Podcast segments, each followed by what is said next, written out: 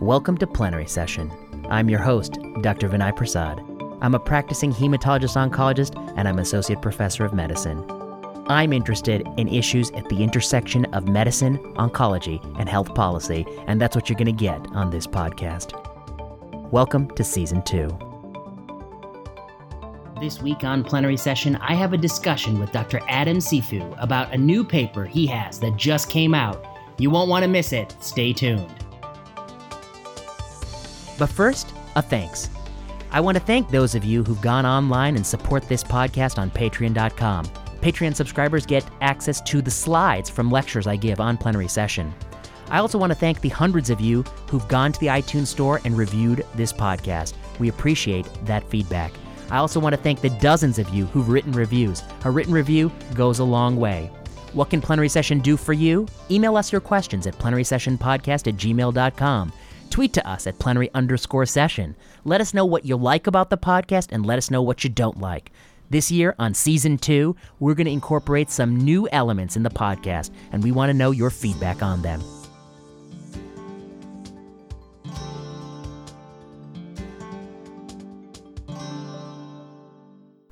I'm back in plenary session HQ with Audrey Tran, and this is the segment Questions from a Medical Student. We're going to have to rename this segment Questions from Audrey Tran. I think that would be a what's the word? I don't know if it would pull everybody in. You know what I mean? I say it doesn't have the, the draw power, but it's more apt. well, Audrey, thank you again for joining us here on Questions from Audrey Tran.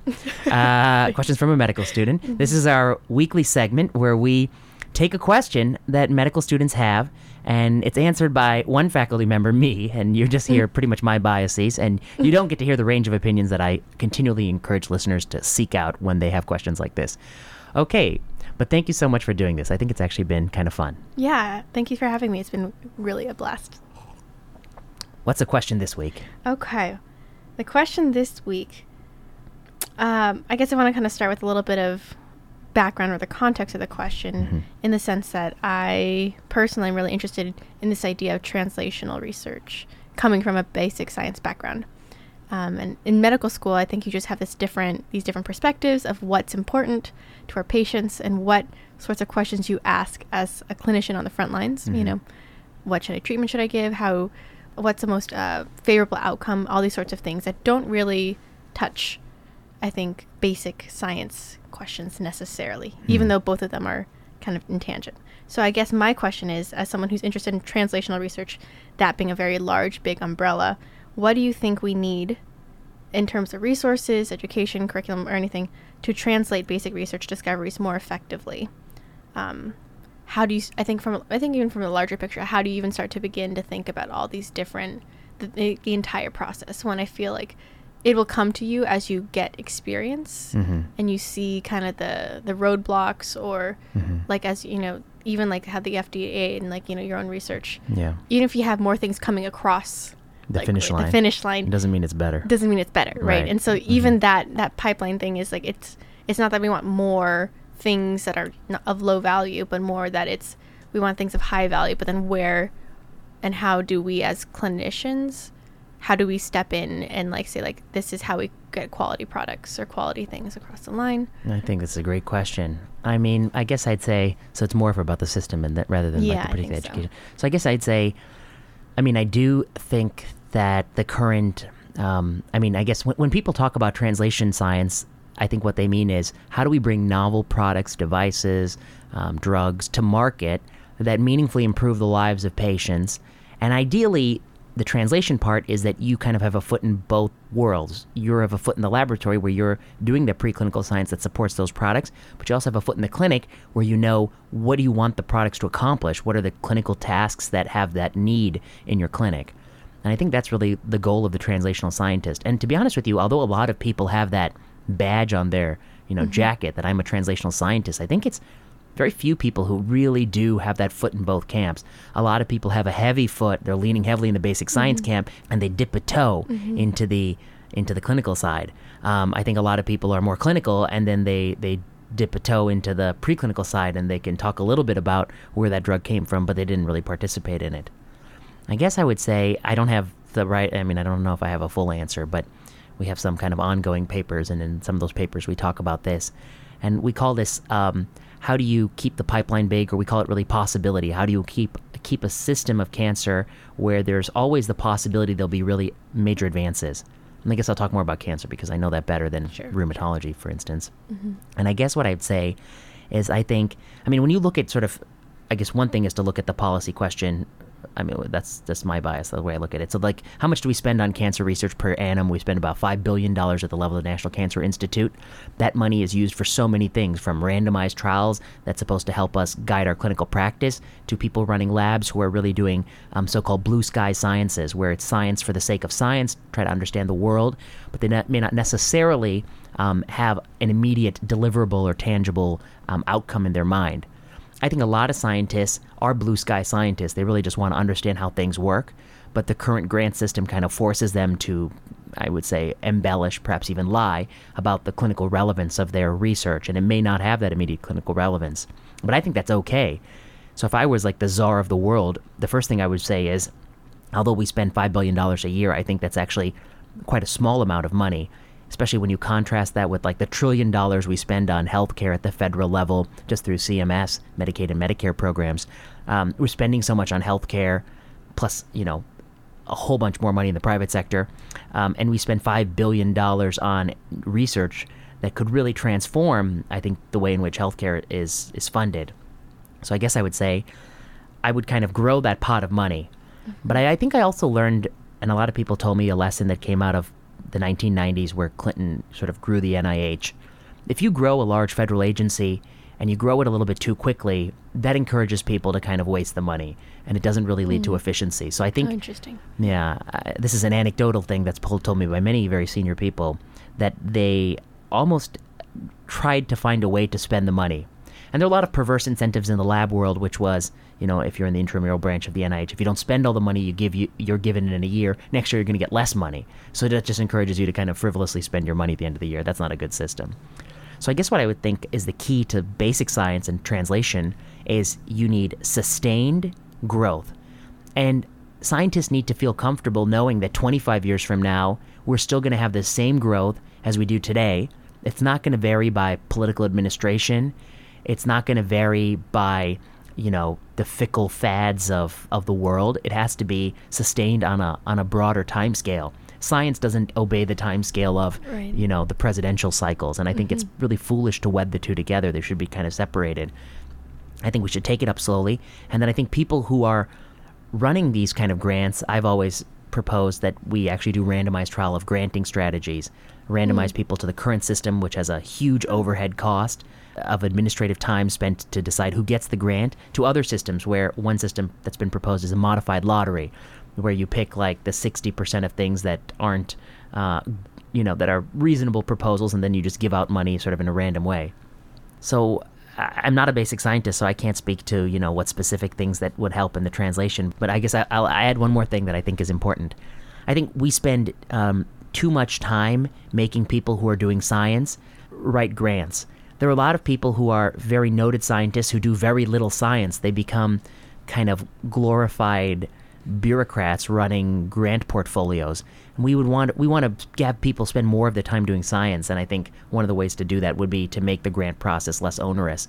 And if it is the case that you randomize people to the current strategy or a modified lottery, and you found no difference in publications or even the rate at which things translate, then I think it's it's a sign that the current system is a is a waste of time. So I, I think, and I think that's in fact what they will find.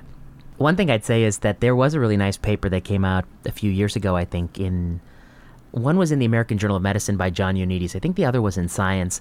And both of them looked at the rate at which things translate. And he looked at highly promising basic science findings from the 70s. And he asked how many of them translate on a 12 year time scale. And he found that actually, of like 101 claims that were thought to be highly promising, just five led to clinical products in the clinic. And of those five, um, maybe just like two were things that we actually use and are, are valuable. And the others were kind of those things the FDA pats themselves on the back for approving, but they're kind of of questionable value. So I don't know if that's a great answer to your question, which is, you know, how can we improve translation? I think I think about it from the policy side of things. How can an individual lab improve their translation?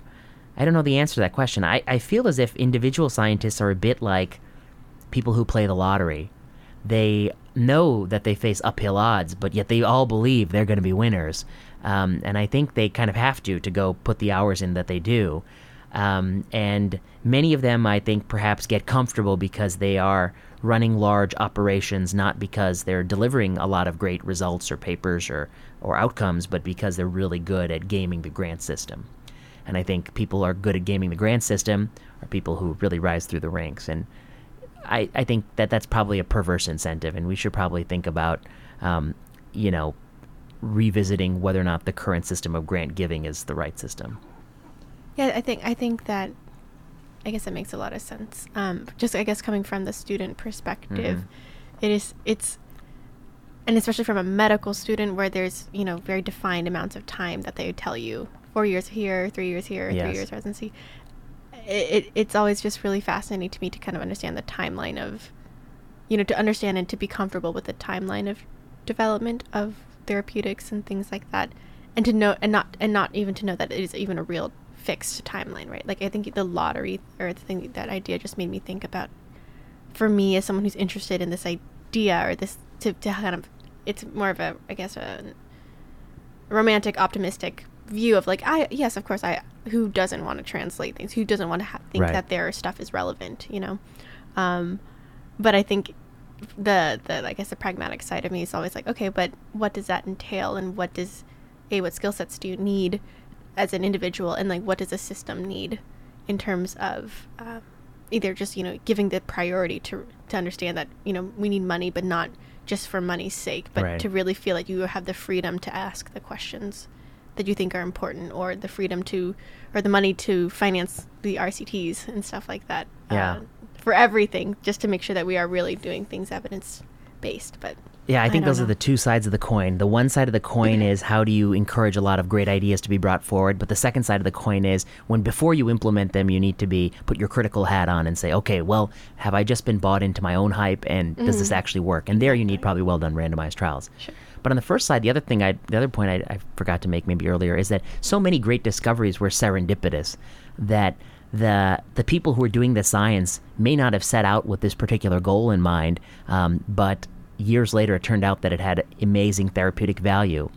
For instance, CRISPR-Cas9, Yeah. which was originally, I think, thought of uh, people were investigating how do bacteria protect themselves from viral invasion, and how do they seem to have sort of a learned, uh, acquired immunity when they are a single-celled organism? How can they even do that? And then from that humble beginning, CRISPR-Cas9 could easily be manipulated for much better than prior ways of gene editing. So it's a mm-hmm. better gene editor. It's not a it's not a perfect gene editor, but it's a better gene editor. Mm-hmm. It's So that's yeah. What's that? Oh yeah, I I, I love that story. You love that story? Yeah, Yeah, it's just story. it is kind of the the saga upon which I think basic science it, it, it completely valid, warranted, completely uh, deserved. I think Yeah. to kind of use that idea of that it really truly was, um, you know, a structural biochemist um, teaming up with you know just these uh, people asking this basic fundamental question that has just so many profound um, Implications. implications and and and and this idea that um, you can really once you dedicate to doing something very well even even if it doesn't pan out to you know having all these implications i think doing the job very well and to have these like excellent papers that are well researched is is an asset to the community i, I do Yeah. agree with that And I think that that's that's one thing that we should encourage more is that if people want to understand how the world works, that you might not know what that leads to someday, but that's still a very valuable thing to do. Okay, well, thank you so much, Audrey, for coming on. Question from a medical student, and uh, we'll have you back for future segments. thanks for having me looking forward to it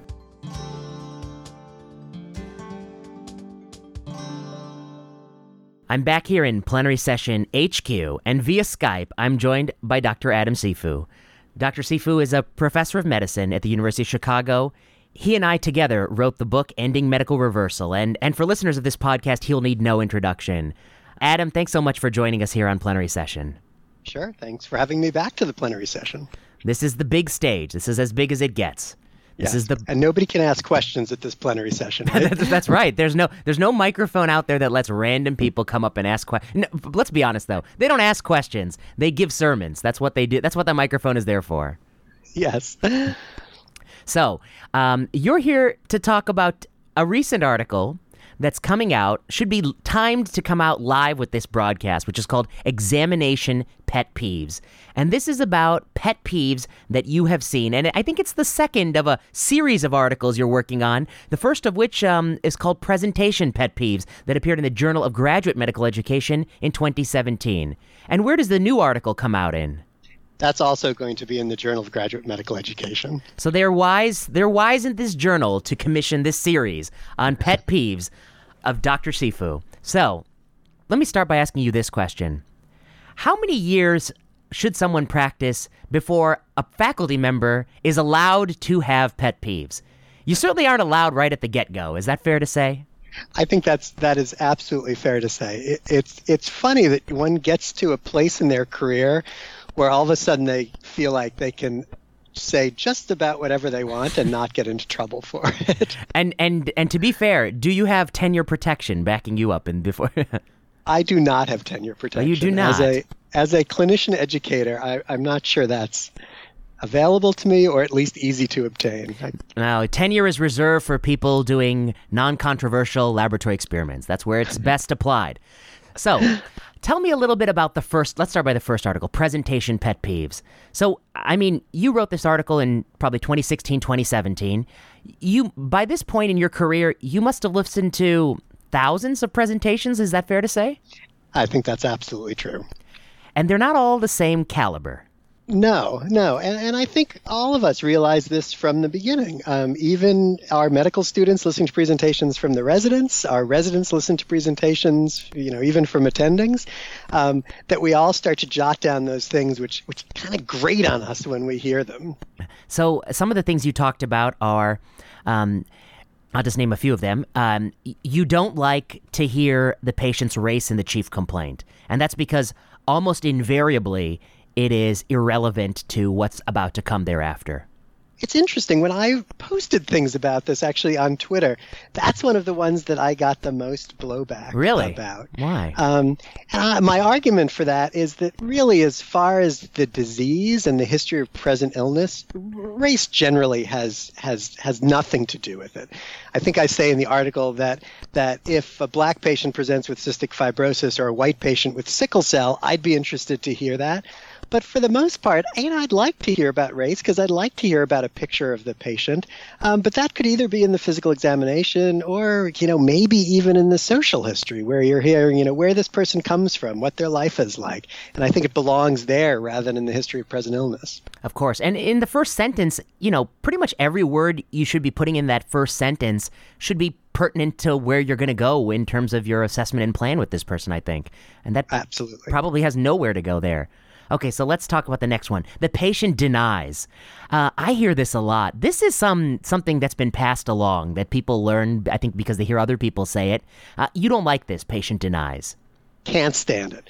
Um, I, you know, I, I think clearly what it is is is the person who's presenting is trying to show off how smart they were, and to say, look, you know, I recognize that this person who's coming in with, I don't know, acute inflammatory monoarticular arthritis, that I should have asked them, you know, if they went out for shrimp and beer the night before. But come on, you know, I don't need to hear that, mm-hmm. and and if the patient denies it, there's clearly a connotation, maybe not in medicine, but in the real world, that you don't really trust them. Um, and you should say, you know, what the patient admitted to, um, what the patient said they do.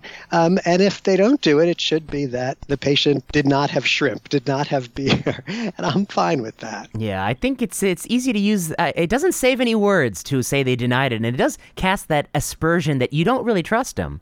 That is true. That is true what this is one that I really liked. Deferred. Uh, you often see people say, well, you know, the breast examination was deferred, the rectal examination was deferred. Interestingly, it's deferred, um, but what does that really mean? Right. I, I think now we say it without even thinking about it, right? But mm-hmm. but it's it's not that you deferred it, right? You decided not to do it, and it's usually like like you like you mentioned, it's usually things that might be uncomfortable to do, right? Mm-hmm. Um, so nobody defers an abdominal exam, but people constantly defer prostate exams, um, and whatever, you know, often that's completely appropriate. You know, my patient came in with a headache. There's no reason to do a rectal exam, right? Um, but you should just say, you know, I didn't do the rectal exam. And maybe it's a good decision, maybe it's not a good decision. It's one that you should sort of take a stand and hear about. Yeah, you. I, I think that in that situation, the patient comes with a headache. You don't want the patient to have to defer the rectal exam. You want to not offer that rectal exam. It's not exactly. Yeah. Um, the one we one don't thing. I- offer rectal exams to all of our customers. yeah, no, I think that's not good practice. Um, one thing I really liked, um, the vital signs are stable. Oh boy, I hear that so often. So, and what were his vitals? Oh, they were stable. What does that mean? Meaningless meaningless. And, and people often point out which i like that that the condition most associated with stable vital signs is death. Um, and so i want to hear the vital signs. I want to make my own judgment. You know are these vital signs normal? Do they tell me something? And often you know when we're listening to presentations we're in the role of not only as a as a caretaker of the patient but as an educator. And you know you can learn something from your attending and and and how they consider a you know a temperature of 38.1 in this setting is that important is that not important Right. Uh, to say something is stable or it's non-pertinent implies that you have already mastered everything that is, you know, st- uh, relevant and pertinent, and that might not be the case if you're still a trainee. It might Right, not even be the case if you're an attending. I hear that with with labs as well. I have to say um, that I hear you know the labs are normal and and generally you know I'm a very nice guy and when I listen to this when I read like reread these articles I was like oh god I seem like such a jerk. Um, but the time that I that I like sort of being a jerk is when someone says you know the the blood chemistries are normal and I get to say. Tell me what the blood chemistries are, and I'll tell you if they're normal. and then every once in a while you find something, maybe uh, you know the hint of an elevated BUN to creatinine ratio, something like that, that might be pertinent to what's actually going on. Might be something you know that that the trainee doesn't know. Right. And certainly in the hospital with complicated patients who are changing every day, you know, that progressive hyperchloremia might actually be important. Right. Um, but you may have learned on your first six months of rotations that we don't know why the chloride's in the Chem 7 or Chem 8, whatever it is now. Um, and, you know, the student is not paying attention to it. Now, would you like me to go through the medications?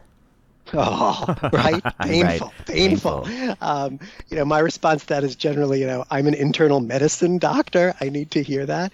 Um, it is it is incredibly important because often you find out about people's past medical history through their medications. Of course, yeah. People don't um, they don't say I suffer from depression, uh, but they're on several medications that would suggest that at some point somebody felt they did, or at least insofar as to start the medication. And not to mention that so many of our admissions to the hospital or people coming into the doctor with concerns are adverse effects of medications or you know, expected side effects of medications. It's key. If a patient comes in with edema and you don't hear about their amlodipine, you're going to be lost. Yeah, and I love how you put it. Uh, do, do you want to hear about the meds? My specialty is internal medicine. That's what I care about. you know, um, uh, but I actually think the other thing that gets me is they someone may know the meds, uh, but they don't know the dose of the meds. And I was like, there's a big difference uh, between a very uh, uh, homeopathic whiff of lisinopril and enough lisinopril to actually do something. Uh, same goes for statin. Right. And the difficulty is with how busy we are is that you know you want the presenter to be concise, um, but you also want the important information. Uh, so I think ideally, you know, we have the electronic medical record up in front of us, so we can hear the medications, but we can also check doses as we go through. Because let's be honest, you know, listening to people rattle off the doses of 12 medications, you know, you may lose everybody in the room. That's true. Um, so you went to medical school to become a doctor, but somewhere along the way you became a healthcare provider. Is that fair to say? That is absolutely fair to say, and I welcome that. no, I, I actually feel like I don't know if you agree. That seems like something whose acceptance has passed, and while there was a push in the past to be a provider and take care of clients, I feel like everybody's pushing back and everybody's going back to you know doctor and patient is just speaking the truth and it's what's it's what we do Yeah, I um, I I don't like that provider client because I think our relationship is beyond um, you know, providing a service for money. I I would hope it is, and it's and and to me that's that language kind of conveys a very transactional nature to a relationship that often is far more than monetary transaction. it's interesting. I was at the um, uh, you remember this from years ago. Uh, the night before graduation here at University of Chicago, we have a sort of an awards dinner for the students, and and one part of that is is all the physicians in the room stand up and recite the Hippocratic Oath. And as I'm reading that and thinking about talking to you today, and thinking about the provider-client relationship, mm. and thinking about what Hippocrates would have thought about whatever the translations into ancient Greek would have been, I think would not have been would not have been crazy about that. Uh, you know, you, so you were reading the Hippocratic Oath very recently, then. So you must have seen that section where um, Hippocrates says, "And into these homes in which I enter, I promise that I will take a verbal consent and tweet out images of what I see here." Did he say that? he did. He did say that. He was remarkably ahead of his time. right. right. Um, but that's one thing that oh, it reminds us of the other article that you and I wrote, um, case reports in the age of Twitter, um, and, uh, and, and there we were kind of critical of. Um, you know, it feels like at some point uh, there's a bit of oversharing on Twitter of, of some of these sorts of things that we've encountered in the clinic. Is that fair to say? Yeah, yeah. It, it, it's it's a tough balance, right? Um, I mean, a lot of what I tweet about are are ideas um, that come from patient visits, right? Mm-hmm. And um, and I like to share those things, and I actually like the feedback I get on Twitter um, about those thoughts. Um, and we, as physicians, right, we learn so much from sharing cases. Mm-hmm. Uh, but I, I really worry about, given the general sense of Twitter, about how comfortable patients will be with us if they feel like there's a chance that what they're telling us is going to be shared in some sort of slightly pithy way on social media. Yeah, I think that's well put. And and the one thing that, you know, we tried to highlight was that Twitter is different than so many other forums because you have no control over what someone chooses to add to your um, to your tweet. And somebody, yeah, somebody may add something that is perhaps insulting, um, perhaps um, uh, clueless, aloof, um, and maybe even hurtful. And and that is is really opening the door for I think um, some bad feelings down the road. But anyway, right. we're not here to talk about that paper. Let me shift gears and talk about examination pet peeves. This is the new, the sequel that's out. You know, you're a provider. You're, uh, I think, uh, you know, among other things, you are an example of someone um, who is a consummate physician and also a master of evidence based medicine. So, somebody who thinks a lot about evidence based medicine, what does the physical exam mean for you, knowing that although there's some maneuvers that have strong evidence, good likelihood ratios, there are other maneuvers that rather are perhaps no better than flipping a coin. So, how do you think about the physical exam? Uh, I, that's a great question, and and I think I probably, I don't know, I I worship the physical exam less than many other, um, shall we say, more senior physicians. right. um, um, you know, I, I see the, phys- the physical exam having two roles for me. Um, one is that a lot of patients who come to the doctor expect a physical exam. It's a way that I, I bond with patients. And so when people come in for their, you know, their yearly checkup, which they probably don't need, after sitting and at least doing the things that we need to do, I will always have them sit down, listen to their heart and lungs, you know, probably even look into their ears and, and I don't know, you know, feel their cervical nodes. Mm-hmm. Um, time and I totally recognize that that's that's not doing anything for the patient, except it's helping me sort of maintain that therapeutic alliance uh, with the patient. I also do in patients who I see regularly who I know have abnormal physical exams. Um, I have to say I I love listening to you know heart murmurs. I love feeling abnormal thyroids. I love listening to good you know chronic Velcro rales with mm-hmm. interstitial lung mm-hmm, disease. Mm-hmm. Um, in part to remind yourself of what you know what this kind of pathology sounds like or feels like Abs- or yeah. absolutely absolutely. And and you know can i really judge has this person's mitral regurgitation worsened over the last year? I, you know i can't do that. Um, uh, but but it, it helps me and it keeps me sharp um, the other thing that the physical exam is for is it really is a diagnostic tool, yeah. and and I look at the physical exam as any test. Um, and so while I'm talking to the patient, you know, I'll hypothesize about, you know, what's the diagnosis here, and if I'm saying, huh, here's a person with dyspnea.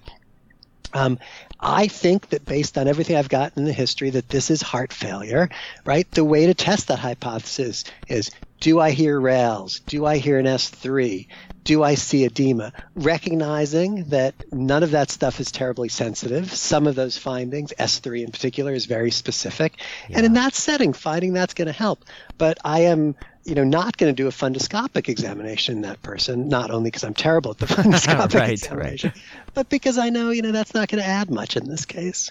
You know, I, I, um, I feel similarly to you. I think it's it's part of building a therapeutic alliance. It's part of the ritual. It's kind of part of what people expect the encounter to be, which is they, they, they come in with a certain experience in their mind and, and they expect it to be that. But I think it's like one other thing it is often the time in this modern era, and perhaps the temptation, that before you even meet someone, you could look on the computer, read the prior notes, look through the echo, look through CAT scans, look at all this information, and in your own mind, you may have already formulated the direction you believe the encounter should go. This person should be paired with this therapy, this person should get this diagnostic test. You know, you already have an idea of what you think it's going to go to. But I think doing the physical exam, part of it is to remind you that no matter what you have thought before you stepped into that room, the most important thing uh, that should guide what you conclude and you re- speak with you know what you end up participating in shared decision making with the patient for the most important thing that should guide that is what's about to come which is getting to talk to somebody and getting a sense of who they are and how they feel and what their comorbidities are and then laying hands on that person and getting a sense of who is this person? Are they physically strong? Are they frail? Are they cachectic through the clothes? Um, right. You know, uh, who is the actual person? And and that should always be, um, and perhaps before you formulate any plan, you have to take that into account. And doing the physical exam, I think, is just a, a physical reminder, you know, building into your body's muscle memory that you always have to think about the exact person you're talking to before you make that recommendation. What do you think? Wow, that is really well said. Um, I, would also probably stretch that a little bit mm-hmm. to it's often a time in the visit where it's easy to remove from the room other people who've come with the patient. Ah, and um, get the truth. The patient yeah. is a little bit more, you yeah. know, actually literally exposed, yeah. vulnerable.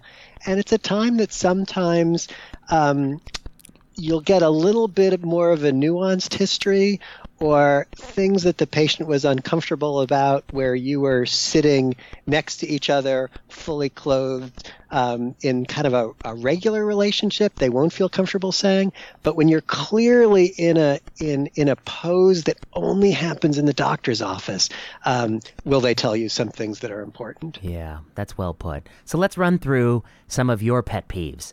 Um, standing while taking a history.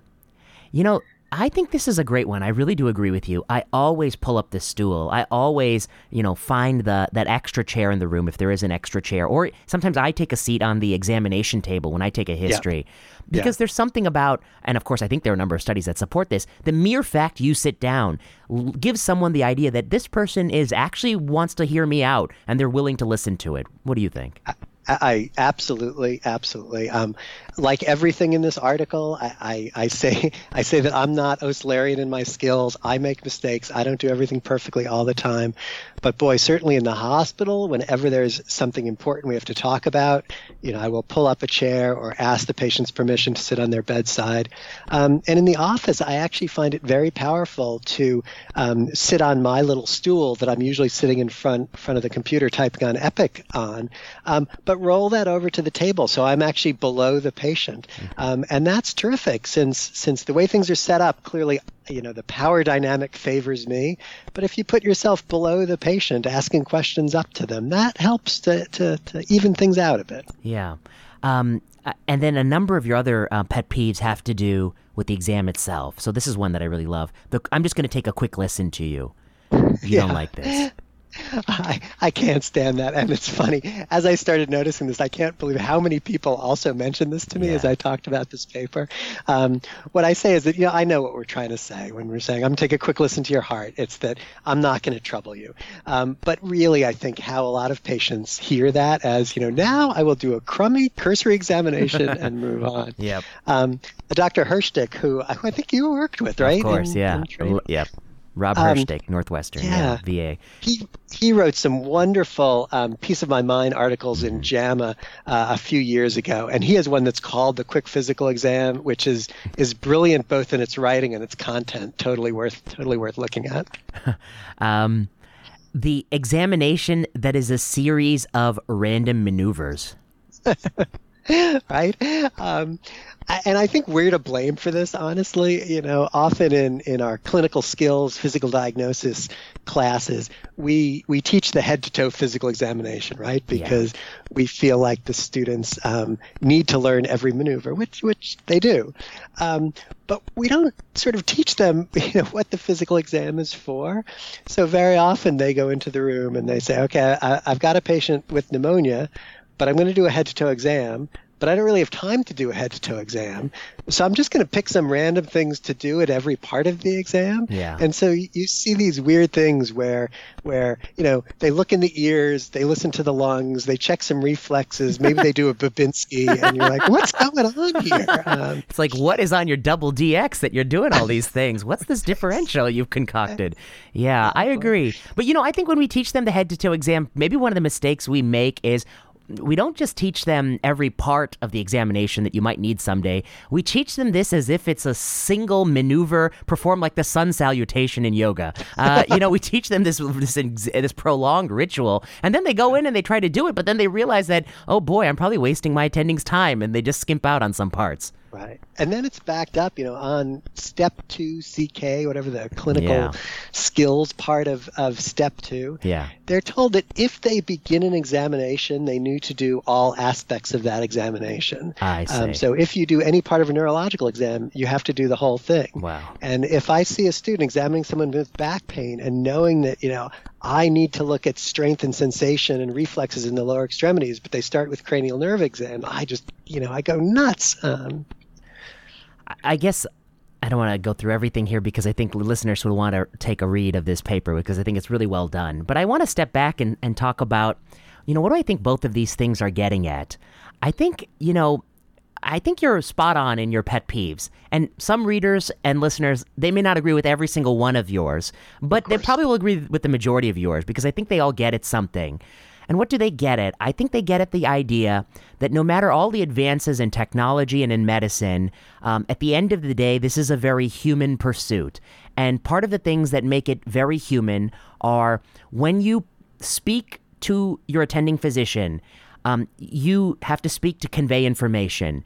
Uh, we don't want you to put on airs. We don't. It's not about whether or not I think you're smart or wor- you know earned your spot. I'm not thinking about that. I want you to tell me as succinctly as possible who this person is who came in. What were their concerns? What do you think is going on? And what are you going to do about it? And how are you going to adjudicate the uncertainty? That's what we want to hear. And you want to hear it as straightforward and simple as possible. Is that fair to say? That is so fair to say, and and we're we're asking for transparency, um, which is an uncomfortable um, an uncomfortable situation for the presenter because, as you alluded to, very often that presenter knows that they're being judged, mm-hmm. um, and so sometimes what happens is is they try to protect themselves. They try to cover things up. They um, they take shortcuts to make sure that they're not exposing um, things that they feel like they should have learned but haven't. And the problem is that that sometimes leads to just you know strange grammatical constructions, um, but often sometimes leads to a lack of clarity in the presentation, which can get in the way of patient care sometimes. Absolutely, I think you know there's so many different categories, maybe conceptual categories of presentation, probably in, in, in what you do, being the attending on rounds the morning after admissions, the biggest category you're dealing with is someone who came in with um, sort of a series of, of concerns, uh, symptoms, uh, perhaps even some signs. And then the speaker's job is to try to move you mentally from a very broad, I'm not sure what's going on with this person, to by the end of their, um, I think, presentation, towards that, you know, you sort of narrowed it. And now you're pointing me at a few possibilities and what are the tests you're going to do to tease these apart. Is that, would you right. say that's the majority of the presentations you hear? That is, that is, and and the difficult task for the presenter is is I want them to make an argument for here's a patient with dyspnea. Yeah. Um, I think they have pneumonia. Yeah. I want it to be clear that that's their diagnosis. But honestly, they need to give me other information so I can come to my own conclusion. Yes. Um, and and recognize that you know they thought about heart failure, they thought about pulmonary embolism, and why that's not the case, or do they give me enough information that I can say, you know, that's really still in the differential diagnosis, and when I see that patient, that's what I need to work on. Yep, absolutely. I think. Um, you know, in my line of work, it's it's less frequent that I'm in that bucket. As a, you know, as I think one of the major virtues and joys of internal medicine is that you're often in this bucket.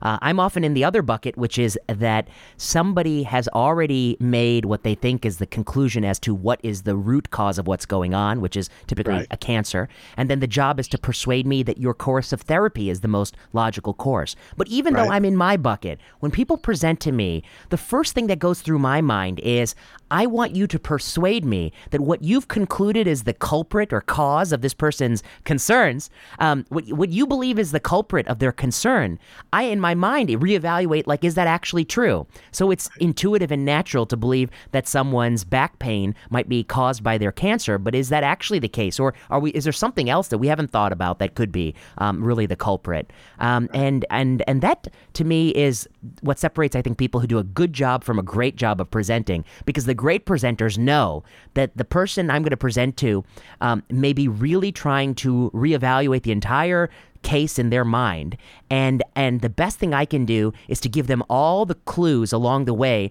that make my conclusion inexorable so they come to the same thing.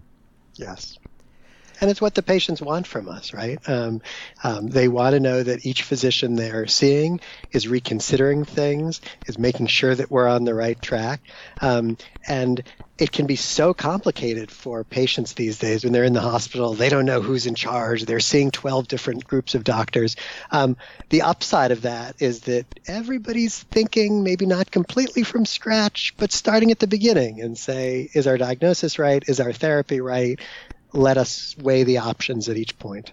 Can we talk about that for a second? That's one of my pet peeves, which is, and this might be, I was going to ask you at the end, what's your next pet peeve article? But one of mine is, you know, we're we're the consult team or we're the primary team, we're on the team, and we have it sometimes many other consultants, perhaps rheumatology or ID or neurology, you know, who knows who's uh, consulting on this patient. And the consultants say, oh, you should order test A, B, and C. You should order examination Y. You should send the patient for this certain test.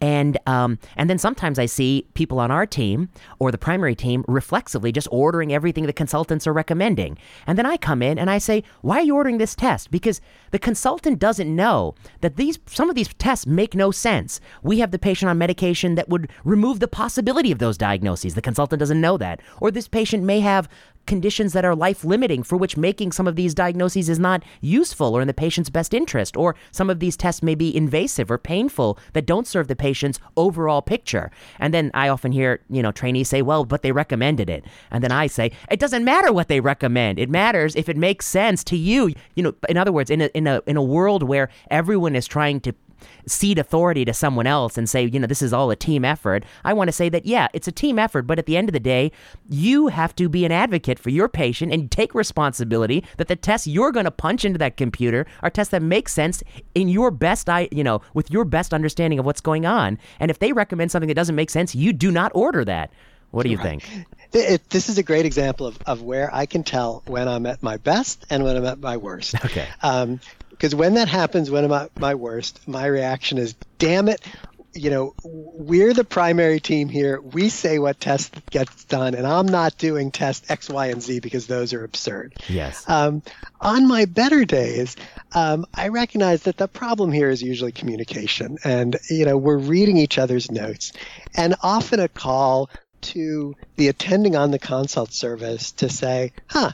I read your note. You know, what are you actually thinking about this? And and do we really need, you know, an alpha one antitrypsin level right. on this 85 year old right. person with end stage COPD? Right. Um, and and then you understand that look, a lot of these suggestions were because of things that they talked about on rounds um, that were academically interesting, and everybody learned something from it, but they weren't really thinking it was critical to this person's care. Right. The same thing with radiology. I think so often a phone call to the radiologist who read the scan okay, look, um, you wrote here it could be A, B, or C. Do you really think those are all equally plausible? And they say, well, right. it's, it's almost surely A. You know, they right. often tell you that. Man, I you know I, I would. I would I would not give up the ease of looking at X-rays that we have today for anything. Um, but boy, you know, when I was a house officer and we'd finish rounds with the radiologist looking at chest X-rays and and getting not only their honest read where they say, you know, we got to say this, but we don't think that's that's the case, but also occasionally those those things that the radiologist would say, you know, I'm a little suspicious about this, but not quite enough to put it in the in the report. That added a lot to care. Yeah, that's a, it's a that's a really good pearl. You know, in my line of work, one of the things that we're always struck with is somebody who had a diagnosis of a cancer that was treated with curative intent with surgery a few years ago, five years ago, 10 years ago, 15 years ago, or even one year ago. And now there is a new nodule in the lungs, or three nodules right. in the lungs, or lymph nodes swollen in the groin. And one of the challenges here is um, do, you, do you just assume it was what was there before? Yeah. And I think it's under certain circumstances that's a fair thing to do. The time course is short. The pattern of spread is uh, extremely consistent. The person is perhaps older, has serious comorbidities that would make the definitive solution quite difficult or onerous. So sometimes it makes yeah. sense. At other times, you know, you really have to keep a very broad mind that this could maybe be that cancer, maybe be a different cancer, maybe be something altogether. And right. I think that the challenge in in the art of, you know, what we do is that it's very difficult one to articulate to yourself under what circumstances, uh, you know, am I going to do the biopsy and am I not? Because I think even in our own minds it's hard to kind of delineate sets of principles. But at the same sure. time, we have this sort of belief and you know, we over time and experience and reading more and learning probabilities and reading more articles, we do come to some beliefs on this topic. And I think the tough part is to try to get the trainee to our line of thinking. I don't know. Do you have similar situations you think that come up from time to uh, time and and you're saying that like I'm trying to teach this person how I use my judgment and Right. Yeah, how do you think about that? Yeah, I think to generalize it, right, it's that we we all form a pretest probability yes. of a diagnosis, yes. right? Yes. Um, and your example of a possible recurrent cancer is, is a terrific example um, because a lot of things feed into that, right? It may be what sort of tumor they had before. Is this likely to recur? Where is the recurrence? You know, what's what's the time lag in between them? Um, and and and you have to then sort of put that on that line of okay where's my pretest probability? Is that high enough that i'm willing to treat based on that? You know is that sort of past the therapeutic threshold? Or is it below there but still above the test threshold where yeah, i need yeah, to do some further yeah. testing? And so much goes into that decision making right? yeah. And that's something that develops slowly over a career, um, probably peaks. I don't know at exactly my age, and then starts course. declining. Um, but but the way you say it is is really good. You know, that's something we have to teach, and often that means thinking out loud, talking about why we're making the decisions and really articulating, look, you know, this is the pretest probability based on X, Y, and Z. And many of the times that's arguable, right? It's it's not always sort of a, a provable fact. Yeah, and and I think um, we're all better off when we when we verbalize that argument and and the and the really good trainees always push back hit you hard and sometimes change your mind and i and i appreciate that. The, the best time on service, right, is where you have people who argue with you. Um, um, I remember once working in another hospital where I was realizing after three days I was exhausted uh-huh. after rounds because I was making, you know, every decision. And it took one day on rounds where I just started recommending completely absurd things, and I was getting the, you know, yes, Doctor Cifu, yes, Doctor Cifu, and I was like, no, you know, these recommendations are crazy. You have to fight with me. Um, makes it more fun makes your job easier. It makes people learn better. It's the way it's the way round should work. Yeah, absolutely. I think uh, it, yeah, you you want to you want to get into a little bit of fisticuffs with the with the, with the house staff. um, but let me ask you. Uh, this is another thing that it makes me think about, um, which is part of the art of medicine, which I think is the incidental findings. Anybody who spends any time in the healthcare system in this country is going to get some things added to the list. They're going to get a scan for one purpose that finds a thyroid nodule, an adrenal nodule. Somebody finds a protein albumin gap. They get an SPEP sent off. You know, they're going to find a little bit of anemia, a little bit of an MCV elevation. There's going to find some lab that falls out of the normal range. And often, um, you know, when when the trainee is approaching this, even diligent trainees, um, you know, the kinds of trainees who may have been AOA or gotten honors, they just make they keep a running list of all these incidental findings, and then they just continue to follow up on those incidental findings. So this test warrants this, this test warrants this, and we're just going to continue to run this juggernaut. And part of what I think the art of medicine is, and I think it takes it's not every attending that's even got the courage to do this, but some attendings do. I think it takes some courage to say, look, look at the big picture here. These four things on your little to do list make no sense to continue to pursue. They will never be associated with improving this person's life or quality of life or longevity. You need to abandon these pursuits. The only thing you are chasing are further laboratory tests. You're not chasing the greater good for this human being. Uh, do you find yourself in this situation? It takes courage, um, right? And and I do think when you're right, it helps everybody, right? Yeah. Um, it spares the patient the harm and the cost of further evaluation. It spares the patient um, the harm of the anxiety that, oh my God, you know, you, Mr. 80 year old man, has monoclonal gammopathy of unknown significance because of the lab works we sent. You know, who cares? Um, but, uh, you know, if you're wrong, um, um, you know, sometimes you miss real clues, um, uh, real diseases that need to be worked up. Mm-hmm. Uh, but I think you're right. It, it's it's the person who's smart and can make that judgment, and the person who's brave enough to say, we got to cut down this line of evaluation because it's getting us nowhere. And exactly, we're going to find lab abnormalities without helping somebody. And I think that the irony of it is that we do everything we can in medical education to to beat that idea out of our trainees because the first mm. two years is just memorize everything and everything that must come thereafter and be diligent and keep track of and then when you're an intern keep track of every single vital sign and record and so when i ask you what was the respiratory rate on wednesday you can give it back to me you know so we train people to become you know incredibly diligent bureaucrats in tracking down all of these things and then some point we ask them now you got to suppress all that bureaucracy and you got to do things that make sense and we need you to be efficient and streamlined right I, I we want... can't have any conversation that you don't end up attacking the first two years of oh, you're right. I I will always attack it. I hate the, I hate those first two years. I hate those first two years. And then one day I'll have to disclose my conflict, which is that you know in my in my own particular situation, I felt like a lot of times in those first two years that maybe medicine wasn't the right career for me because. Sure. I'm not built to uh, memorize things without context. Uh, and then when I went to third year, I was like, whoa, this is a wonderful profession. Where was this? You know, where was this in all that in those first two years? I thought you were going to say that you're being funded by the I don't know clinical instructors of America. the clerkship directors of America time. have uh, asked me to to speak at their uh, KOL meeting. Yeah, but um, but you hate that too.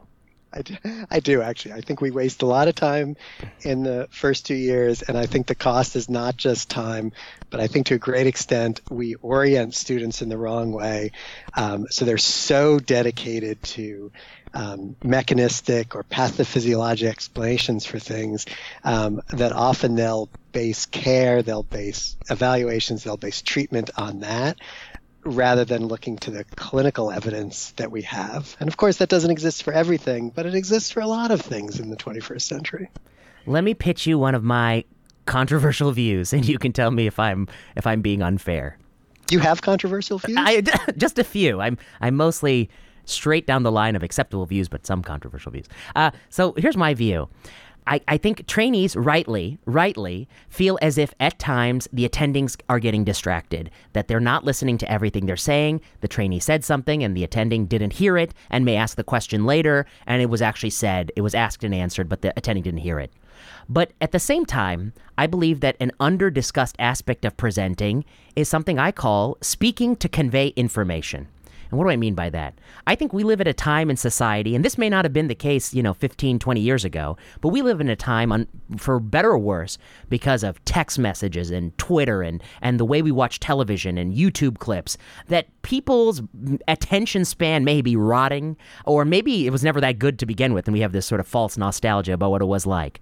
Um, and when I say speak to convey information, I mean like you need to use your voice to emphasize what matters, uh, to draw attention to what matters, uh, to speak clearly, articulately, make forceful points, give some pauses, to let it sink in and go on with your presentation. That part of what we're trying to train you, and and the, even and you know maybe somebody will protest and say like, look, you know, we're not training these people to be Broadway performers, and I'm and I don't think we should be. But it, it's a good skill for the rest of your career. Is that if you can sit in a room and you start talking, and people actually like look at this person, and say, I want to listen to this person because this person is speaking in a way that captures my attention.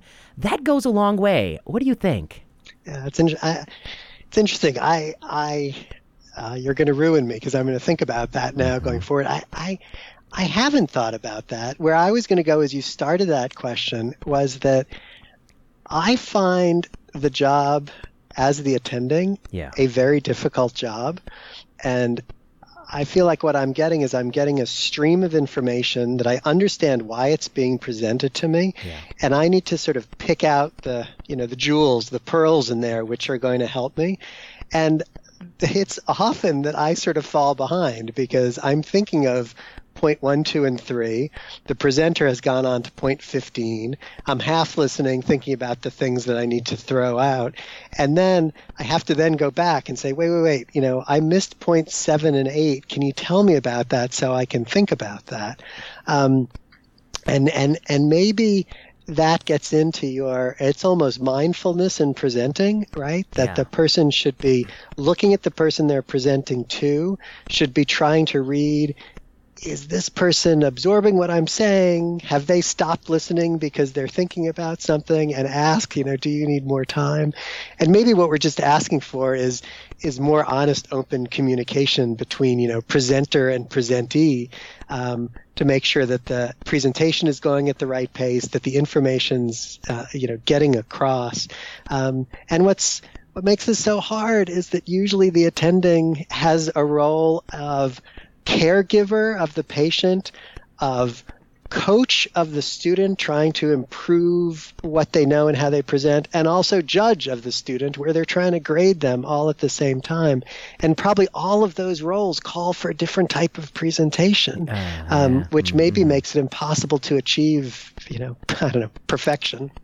That's well put. You know, um, I, I, I think it's a skill that. Uh, so I, I've I've been to many of your lectures, of course, because you forced me to go to them when I was a third year student.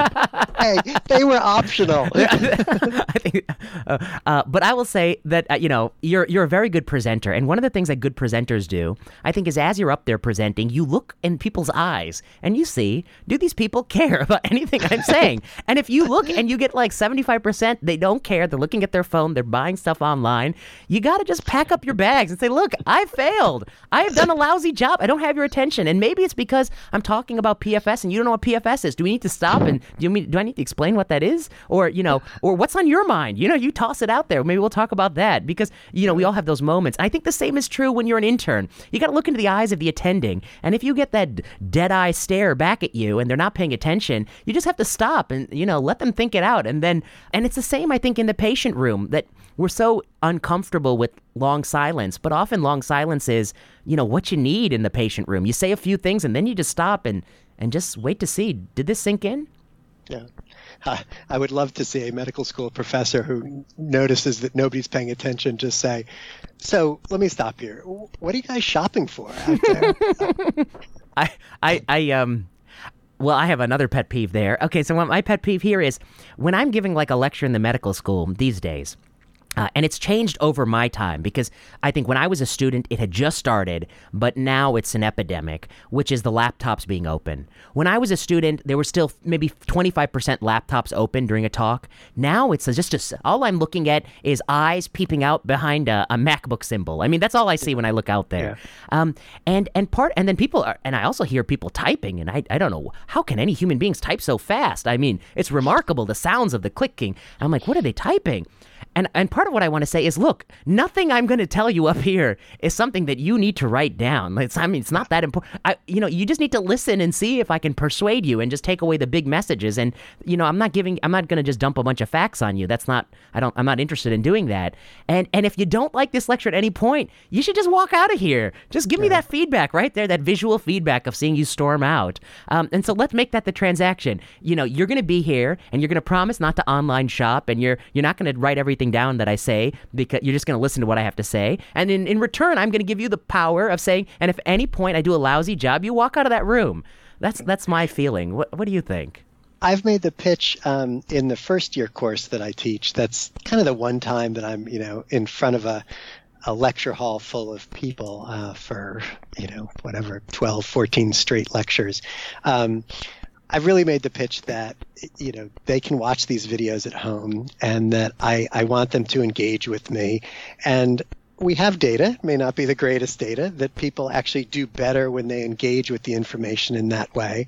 And actually pulling out a laptop not only harms um, their own acquisition of knowledge, but actually harms the acquisition of knowledge for the people sitting around them. Mm. Um, I think I will add to that uh, what you just said that if if you're if you're tempted to tweet or surf or whatever, you know I, that's fine. Just leave and do it outside. I really, yeah.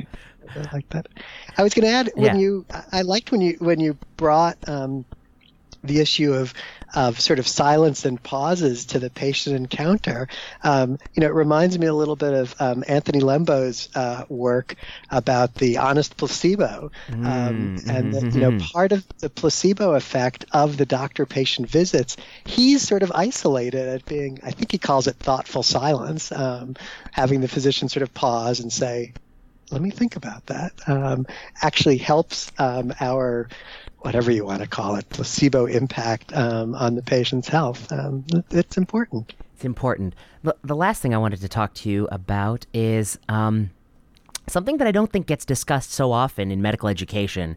Which I feel I, I, I started to learn it from you and from the other, I think, excellent faculty uh, in the clerkship courses, um, which is I don't know how to put it. I mean, I think that there are a lot of people who go into medical school with the best of intentions. And then somewhere along the way, I think people start to think about medicine as this is a secure living. And in fact, that's of course the case that there's few vocations where you can be so well compensated merely by virtue of of literally not walking out on the job year after year. I mean, if you if you right, simply right. keep your butt in that chair uh, for so many years, you're going to get the title, and then you're going to be able to be pretty well compensated, no matter how you actually perform.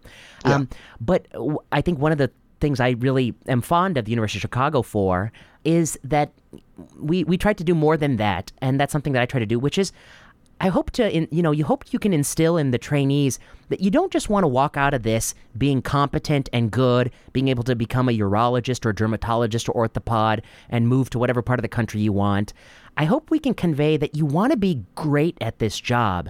And being great at this job means recognizing that there are all these ways in which, even when you've done it for you know, in my case, a decade since I graduated med school. In your case, I don't want to even speculate how long it's been, maybe maybe a quarter century and what does it mean to like try to be great? And I think I think a few things go hand in hand. Being great or aspiring to be great, um, having fun during the job, and um, going home at night and having the energy to read about the job.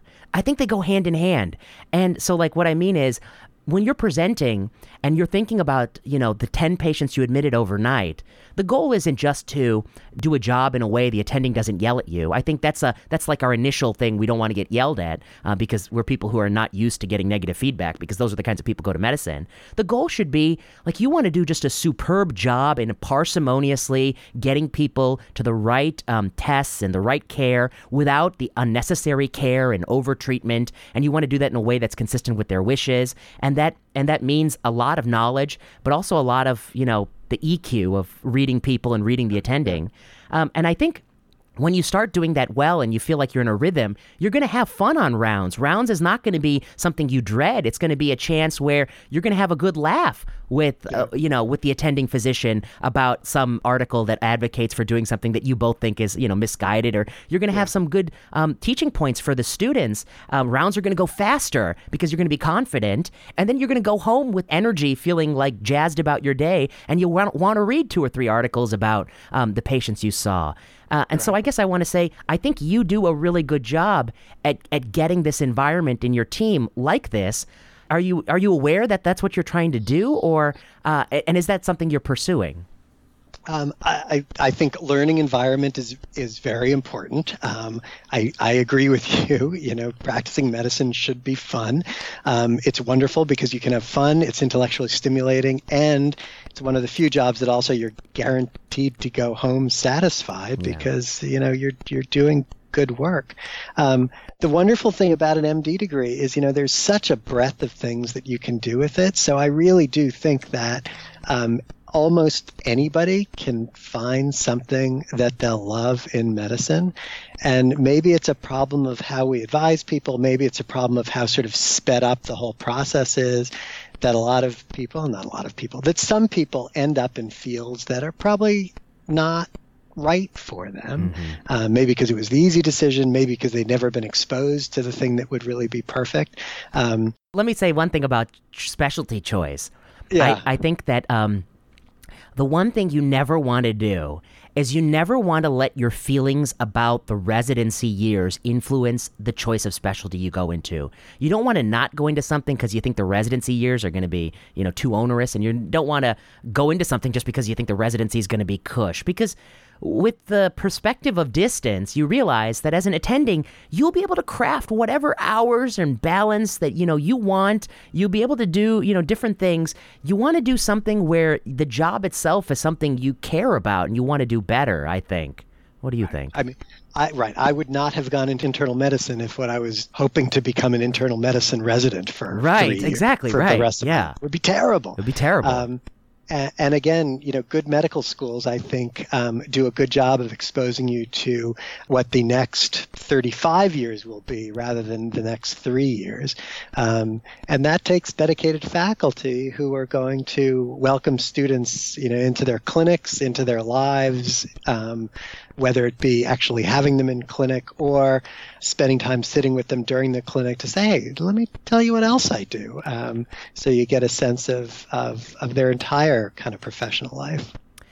I think um, one of the things that we saw recently was this study that said something like, um, you know, the rates of mammographic screening decline depending on the time that you see your PCP doctor. So 40% in the afternoon, 60% in the morning. Um, and I know from people telling me that there are a lot of primary care clinics where the PCP doctors are financially incentivized to reach a target level of mammography, sometimes like 80% of women between the ages of 50 and 75.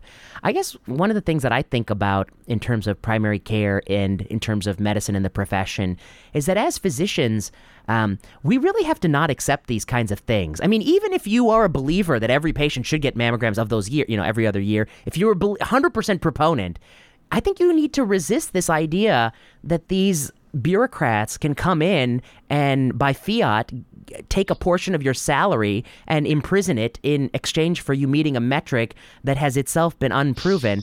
I don't know. I mean, we're the professionals in this business, uh, not the only professionals, but the professionals who have sworn an oath to do what's best for people. We can't let the powers that be dictate how payment should be attached to procedures that frankly there is still a fair bit of dispute about we're not talking about you know the rate of Yeah. people with STEMI getting cath we're talking about something there is a debate what do you Yeah. think Yeah, I, I I tweeted I don't know six months ago. It was supposed to be controversial. It was supposed to be kind of an essay prompt, um, something about how the physician who always keeps his patients waiting is valuing his income over the patient's time, um, and and I got a lot of good feedback. I was sort of happy. It sort of served its point, um, but I got a lot lot of feedback that it's not my choice. Um, you know, this is what my schedule is, and and I get it. You know, I get it that we're not always empowered, um, but I hate the shirking of that responsibility. Um, and whether it's what your schedule is or it's what tests you're ordering, ah, you know, that's just wrong. Um, but again, like all these things, it's difficult. I, I said to a patient just last week, I said, "Oh, it's time for your mammogram," and her response was, oh, do I have to? And I sort of paused and I was like, wow, you know, this relationship is kind of broken mm-hmm, mm-hmm, because, mm-hmm. of course, you don't have to. Yeah. It's your health care, it's your decision. Yeah. Um, though, you know, do you want to have a mammogram? Seems like maybe the wrong way to put it, also. It's, it's hard. Yeah, I, I remember that tweet of yours. It was uh, just such a just such a good tweet, which is that, and I and your argument was that if you consistently run late, then what that means is you prioritize your financial incentive over the patient's time. And because because obviously many practices people receive some work RVU bonus by the number of people they see, and so they want to book their schedules as packed as possible. But then if they're consistently running late, they can make a change and say I'm going to have longer appointments because I can't handle 15 minute appointments or 10 minute appointments. Um, Right. Um, but they're choosing not to do that. And then you're right. I, there was a lot of pushback you got. I saw. I, I have enough pushback. I dare not scroll through your pushback in addition to mine. But um. But so I was seeing that people were pushing back, but some people saying like, "Look, I have to do this." But then I, I also want to push back on them a little bit and say, "Well, you know what? Walk into your boss's office and sit down and be like, "Look, no one's happy here. I'm wor- I'm seeing more patients than I can see in a half day, and the patients aren't going to be happy with the care I provide. You know, pay me less, a little less. It's still more than the vast majority of professions of this country, and I'm going to see a reasonable panel. And if not, you know, we have to we have to come up with some compromise here. Um, so that's one thing I'd say that you know people I think should push back a little bit on the employers um, because at the end of the day. Thankfully, because of our guilds, there's only so few of us out there, so they can't just manufacture physicians as much as they'd like to. Um, And then the next thing I would say is um, I, I I've seen some people say that and I guess this would be worth studying, but you know, some somebody says that oh, every once in a while they're assigned for some consult service, and what is the impact of a consult service on their life? And I may have had the experience of having been on that consult service, and then I hear somebody else talk about it. And so when I'm on it, I know the time I come in, the time I round on all my patients, the time I come up with my notes, the time I you know do all my things. I hear somebody else talk about it, and then I hear that you know they may be coming in an hour, an hour and a half, or two hours before what I'm used to doing, and they maybe end up you know staying much much later and and they may be saying that this consult service is onerous or um, you know should be done away with or split or you know all these things.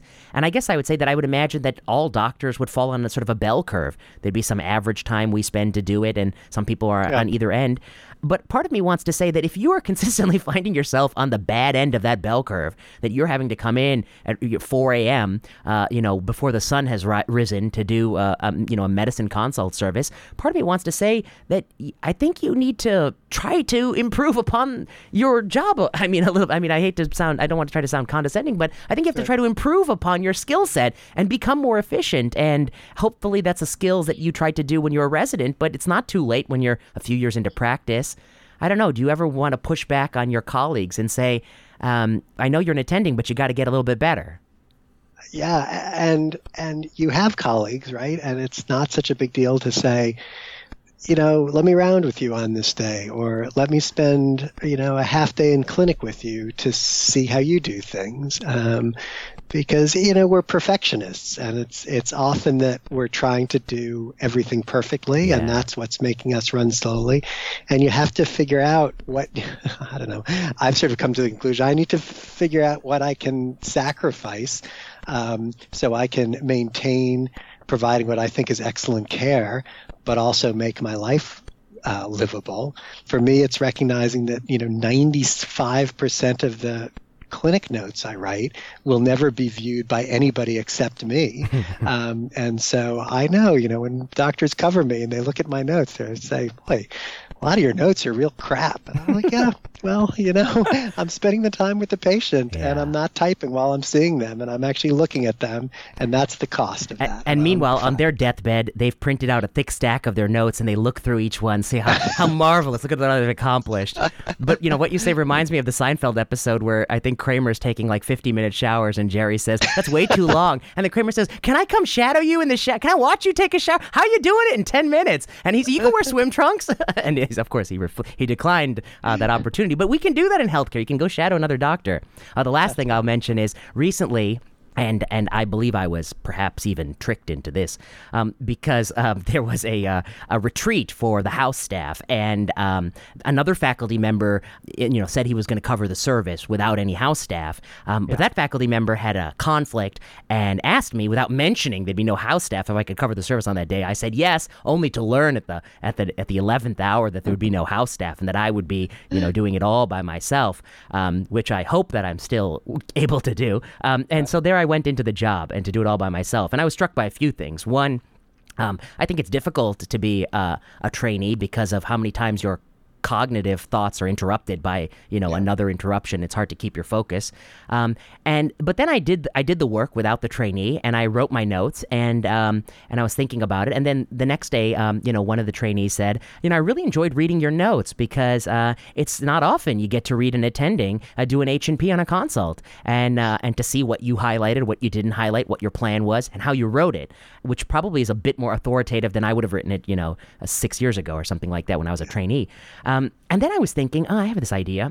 On the next time I'm on consult service, this is what I'm going to do one of the new consults, I'm going to have the fellow assign the consult to me. And I'm going to be the fellow. And I'm going to go and I'm going to see the patient. I'm going to work the patient up. And I'm going to come and I'm going to present to the fellow. And the fellow can be the pretending. They can be the pretend attending. Right, and then I'm going to let the fellow ask me questions and I'm going to see if I can do it. Well, it's not about if I can see I can do it, but I want to let the fellow have an opportunity to see, you know, how would an attending do this? And maybe the fellow will learn something about what they can do better that they otherwise don't see because I don't present to them. What do you think?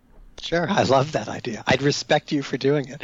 Um, are you willing to make this pledge on this podcast that you're gonna the next time your your residents are admitting, you're gonna come in at 2 a.m. and admit one patient?